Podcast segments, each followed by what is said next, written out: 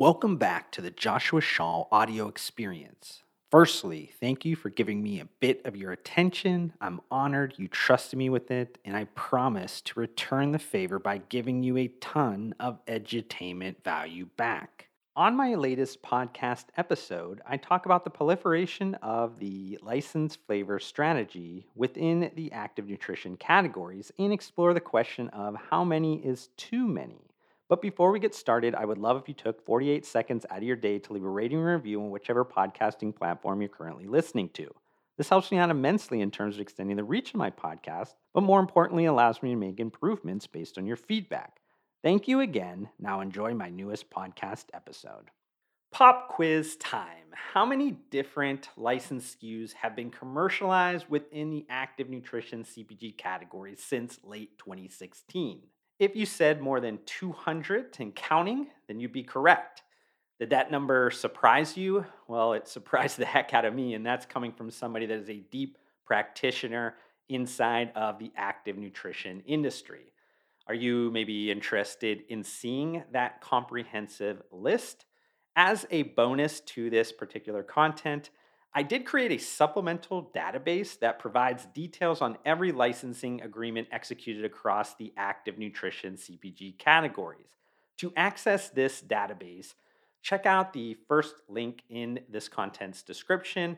I'll also be updating this free resource frequently, so make sure to bookmark the address if you're interested in staying up to date on this business strategy. I also wanted to give a quick shout out to the sponsor of today's content, Synergy Flavors. Combining a long heritage of flavor development with modern extraction technology, Synergy Flavors blend art, science, and market insight to create an exceptional array of tastes that drive brand innovation and delight consumers. Synergy Flavors has become a trusted partner to today's market leading active nutrition brands looking to take advantage of the excitement around licensed flavors. If you're interested in learning how Synergy Flavors can help your CPG brand stay one step ahead of the competition by developing high quality taste solutions, head over to synergytaste.com or reach out to me directly and I'll connect you with the relevant team members. So, while I was putting this content together, I realized it was the third piece in an unofficial content series covering the licensing strategy inside of the active nutrition CPG market. The first was published in February 2019, and it mostly covered the evolution of flavor artistry in the sports nutrition ready to mix powders that led to the first licensed flavors. Up until the very last part of the 2000s, functionality was prioritized over taste. It was kind of the sea of sameness, aka grape, watermelon, and fruit punch when you walked into any GNC or vitamin shop location.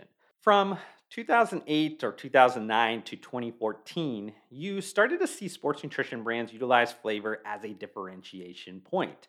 The use of flavor innovation converged with the proliferation of the category and became arguably the starting point for the mainstreaming effect within the sports nutrition industry. In 2014, Man Sports did something that created the foundation for today's licensed flavor strategy. This is when the brand launched Isoamino in candy flavors that mimicked the nostalgic candy that we all loved to eat as kids. Since this was a radical leap at the time, Man Sports used creative name variants to help consumers connect the dots more easily. So you had Dorks for nerds, you had Sour Patch for Sour Patch Kids, Star Blaze for Star Burst, Sweet Delish for Swedish Fish, and many others. For better or worse, you can still see that flavor naming tactic being used a lot throughout the sports nutrition industry. That paradigm shift in flavoring strategy from flavor prioritization and extension to nostalgic mimicking led us to August 2015. This is when Gear Nutrition announced they had secured an industry first licensing agreement with Cold Stone Creamery. They posted renders on their website, but it ended up being a false start. It never happened, and the brand quickly crumbled. That's a bit of kind of useless trivia knowledge for you because I'm not too sure how many people actually remember that. That being said, the first official licensing agreement within the active nutrition categories that was commercialized came a little over a year later when Ghost Lifestyle launched Warheads Watermelon Legend pre workout. The next few years was almost entirely Ghost adding to their roster of licensing partners, which brought us to the second piece of content in this unofficial series that I uploaded in February 2020.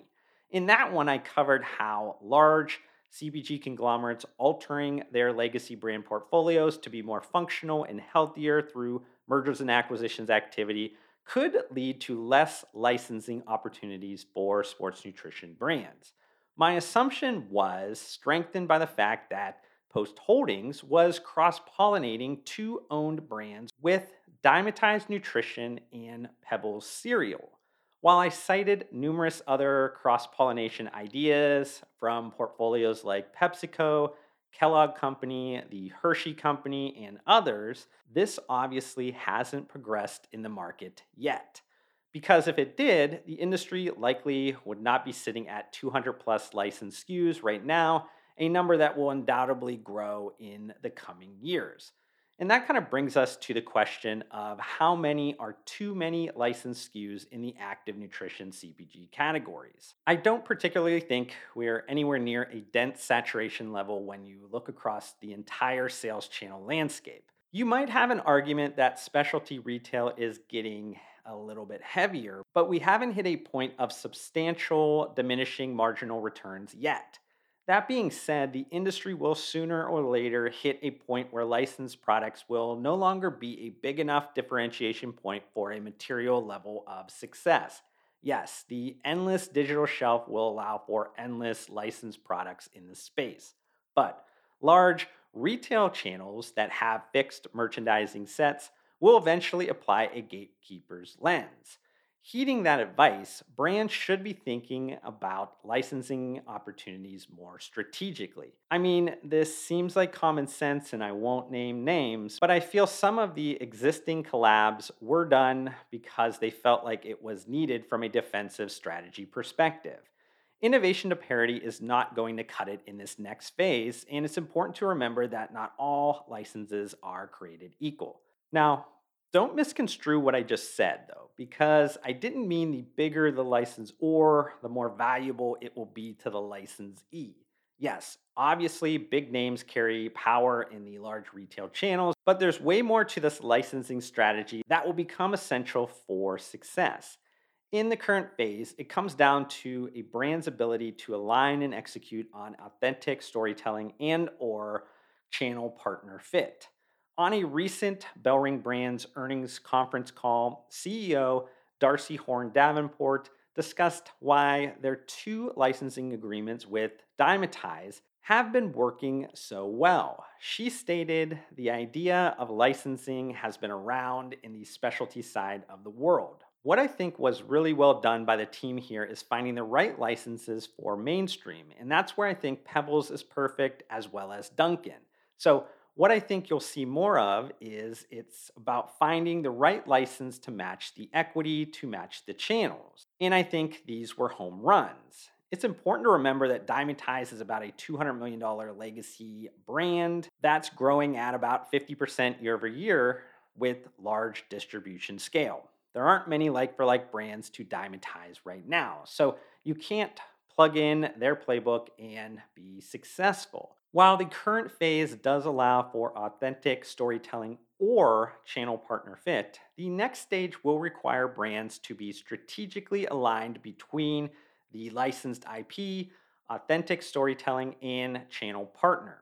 If you're wanting to be effective in licensing on e commerce only, or kind of mostly, it will really come down to a brand's ability to make consumers give a shit.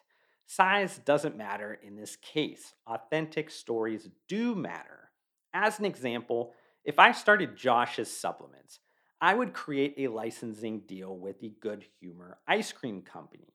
That wouldn't be a substantial deal in the eyes of licensing leaders like Ghost, Dymatize, MyProtein, or even G Fuel. So, why would it be so impactful to Josh's supplements? Well, firstly, if you know anything about me on any level, you know that I'm obsessed with ice cream. Secondly, because Good Humor was founded in Youngstown, Ohio, I was born and raised in Youngstown, Ohio, and ate a metric ton of Good Humor ice cream products growing up. And Good Humor also invented the ice cream truck, which I'm going to guess touched the lives of almost all American children.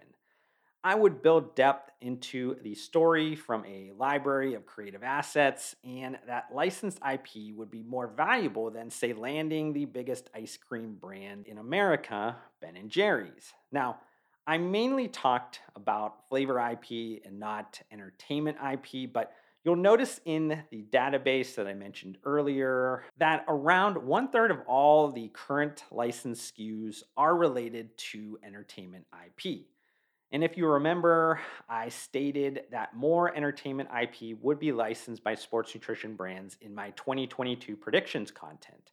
I also remarked that most would be horribly done, so please, please, please apply the same strategic suggestions to this class of licenses as well.